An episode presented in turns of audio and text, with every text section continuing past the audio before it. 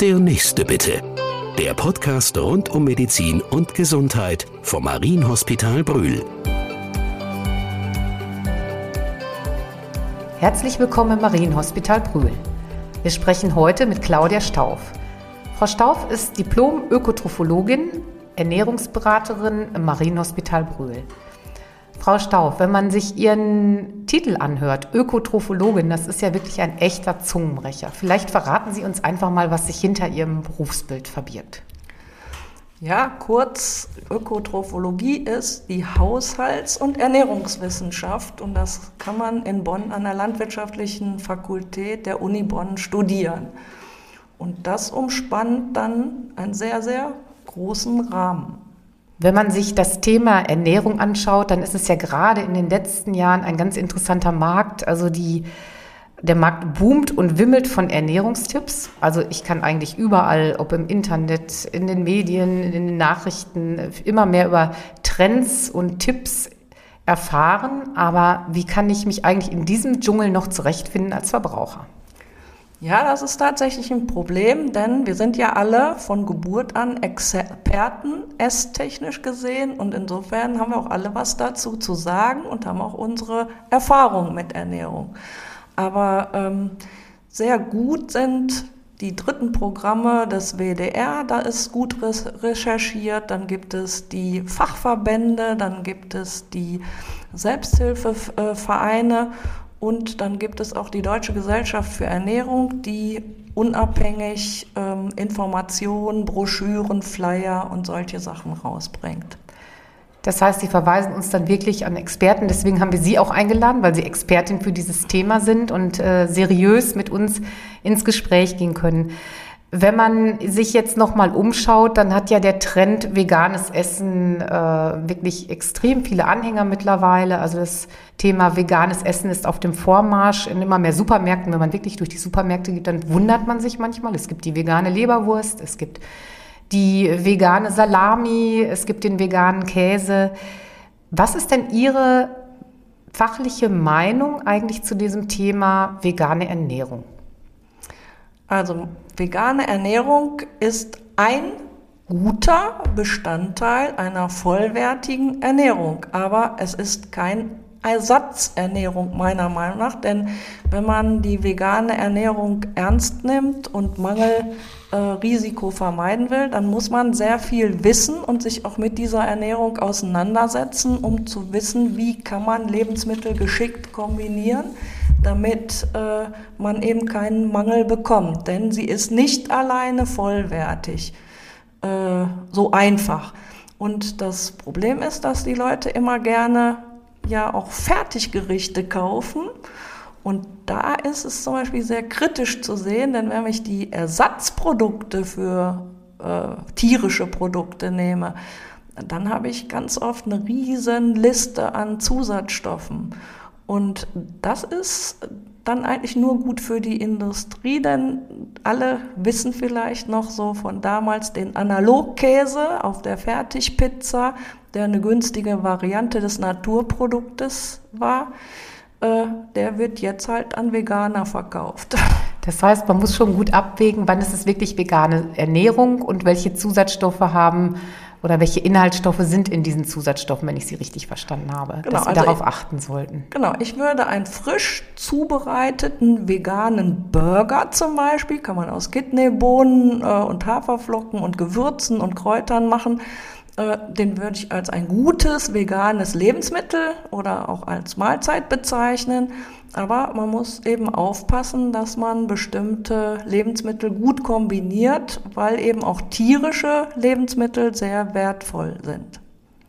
Frau Staub, Sie sind seit einigen Jahren tätig für Senioreneinrichtungen, für Krankenhäuser, auch für das Marienhospital Brühl, beraten die Patienten, arbeiten im engen Austausch mit Medizin und Pflege.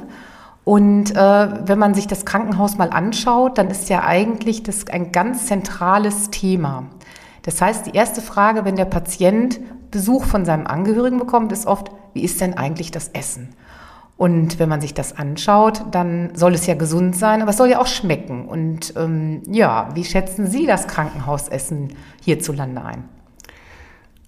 Also in, in Brühl haben wir jetzt bei den letzten Umfragen sehr gute äh, Werte, weil das Essen wird sehr frisch auf dem Teller gegart. Insofern hatten wir schon äh, Patientenreklamationen, weil das Gemüse zu bunt aussah und unecht wirkte, weil es eben nicht verkocht war.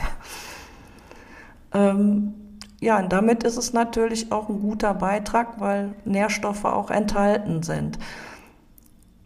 Also wie Sie sagen, das Auge ist mit, ist ja eigentlich äh, genau.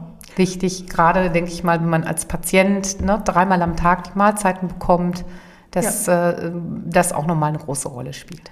Also das Essen ist mit das Wichtigste überhaupt, um eine, ähm, ja, um eine Heilung auch zu fördern. Das ist auch das, was der Patient äh, bewerten kann äh, und was er auch tut, weil da ist er ja auch Experte, wie wir gerade schon sagten. Und äh, das ist eins der wichtigsten Sachen, ist eine gute Küche. Sie planen im Marienhospital gerade ein spannendes Projekt, nennt sich Better In, Better Out. Hier sollen ja ältere Patienten schneller wieder auf die Beine kommen nach der Operation. Was äh, möchten Sie damit erreichen? Ja, wir haben äh, alle hier interdisziplinär äh, festgestellt, dass es also Studien gibt, wo man äh, mit ausreichend Bewegung auch vor der vor geplanten Operation mit äh, nährstoffreicher ähm, Kost, die Speicher vor der Operation zu füllen, ähm, gute Erfolge hat, um aus einer vielleicht schweren Operation auch besser wieder rauszukommen.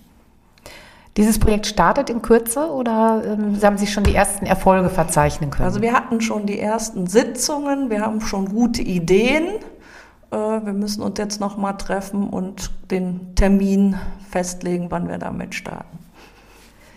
Sie arbeiten ja schon viele Jahre ganz eng mit den Patienten, beraten Patienten bei Diabetes, Übergewicht, also eigentlich ein breites Spektrum. Gerade auch hier im Brühl sind Sie Ansprechpartnerin für Patienten mit Darmkrebs, arbeiten da mit beiden Chefärzten der Abteilung äh, zusammen. Was ist so eigentlich Ihre Erfahrung, wenn Sie im Kontakt sind mit Patienten? Wie groß ist auch der Leidensdruck vielleicht, wenn die Ernährung angepasst werden muss oder wenn der Patient vielleicht so krank ist, dass die ganze Ernährung umgestellt werden muss? Ja, Essen ist, wie wir gerade schon gesagt haben, sehr zentral. Und wenn man dann äh, krank ist und nicht mehr richtig essen kann, ist der Leidensdruck schon auch sehr hoch. Und es ist eigentlich ein, ein, sehr schönes Gefühl, wenn man sieht, dass der Appetit dann irgendwann wieder zunimmt, weil das läutet im Prinzip auch den Erfolg der Therapie ein, weil dann weiß man, es geht auch wieder aufwärts.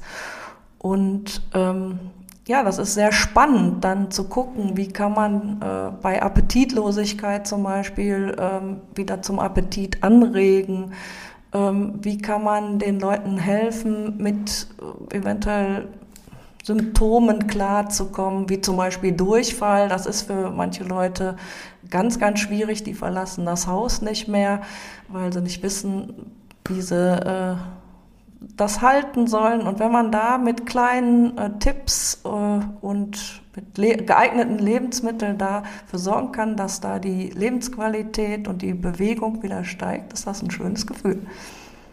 Beraten Sie die Patienten auch nach dem Aufenthalt in der Klinik oder haben Sie Kollegen oder Beratungsstellen, an die sich dann die Angehörigen mit den Patienten wenden können?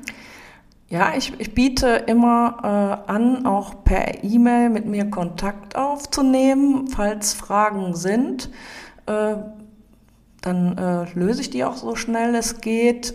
Wir haben auch äh, ambulante äh, Möglichkeiten, die wollen wir noch ein bisschen ausschöpfen demnächst. Und es gibt hier gerade rund um Bonn und Köln auch ähm, einen großen Expertenpool bei den entsprechenden Verbänden Diätas, der Diätassistenten, der DGE und auch anderen.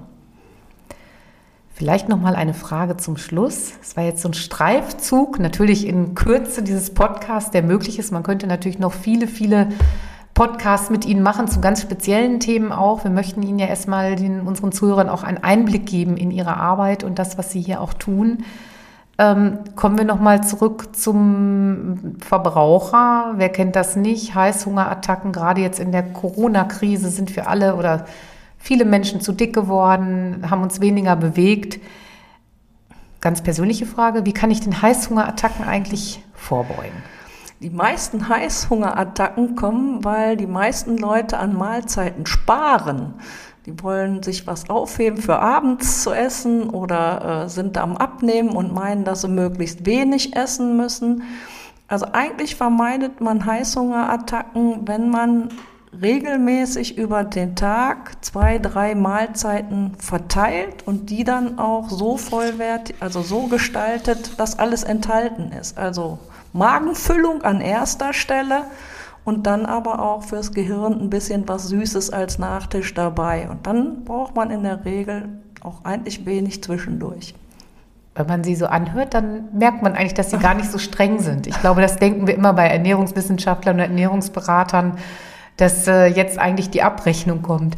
Frau Stau, vielleicht nochmal zu Ihnen ganz persönlich. Was ist denn Ihr Favorit beim Essen? Also was äh, Essen mit Freude oder Essen mit Kontrolle? Wie sieht es bei Ihnen aus? Also ich esse, wenn ich Hunger habe und versuche allerdings auch über den Tag damit verteilt zu, vor allen Dingen zu frühstücken. Frühstück ist sowas, was jeder gerne mal auslässt, wenn er abends ausreichend isst. Aber das Frühstück ist wirklich die Basis für den ganzen Tag. Und dann kann man eben abends auch mit Genuss essen. Und ich gehe so langsam auch in die vegetarische tendenzielle Ernährung. Äh, je älter man wird, desto weniger Energie braucht man und dann muss man den Magen auch mit Füllstoffen füllen. Aber man kann das ja sehr lecker machen. Ich glaube, das nächste Mal sollten wir uns vielleicht mit Ihnen auch eure Rezepte austauschen. Sie haben eben schon äh, den Mund wässrig gemacht mit den vegetarischen oder veganischen Bur Burgern, was glaube ich, was Sie gesagt haben.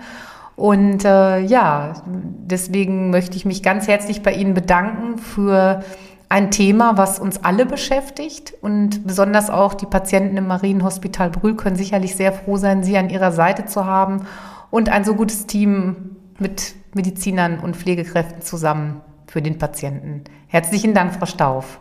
Ja, ich möchte mich auch gerade hier für die Aufnahme im Team, also ich finde es sehr schön hier zu arbeiten, interdisziplinär mit Ärzten und anderen äh, Therapeuten. Das ist äh, sehr, sehr angenehm hier.